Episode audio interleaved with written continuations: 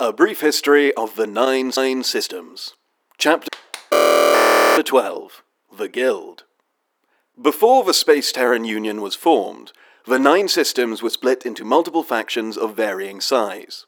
The largest two being the Terrans on Earth, the Space and Spacers, who ran the stations, their center being Omega Station.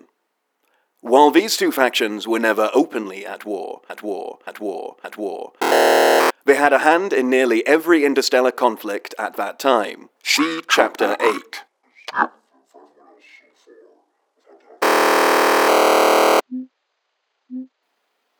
Due to a lack of cooperation between factions, space travel, especially the long distances between the stations, was unregulated and risky. Piracy was rampant, and it was very easy to raid supply ships. The Guild's official history state- states that it began as an independent endeavor to bring stability to the Nine Systems. However, there is sufficient historical evidence to suggest that the Guild began with the Terrans.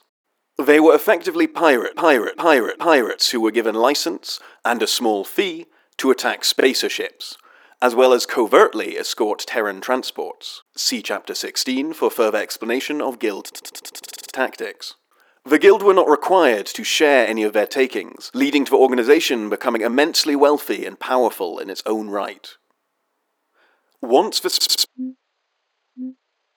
Space Terran Union was formed, the Guild refused to disband, their license being officially revoked, de- deemed no longer necessary in a new age of true universal cooperation. The Guild now exists independently from the Union, and have gained a reputation as mercenaries and smugglers, despite their protestations and assurances of legitimate business and trade. It is unclear the full size of the Guild, or indeed the measure of their influence on Space Terran politics. What is clear is that relations between the Guild and the Space Terran Union have historically been shaky at best. A primary example of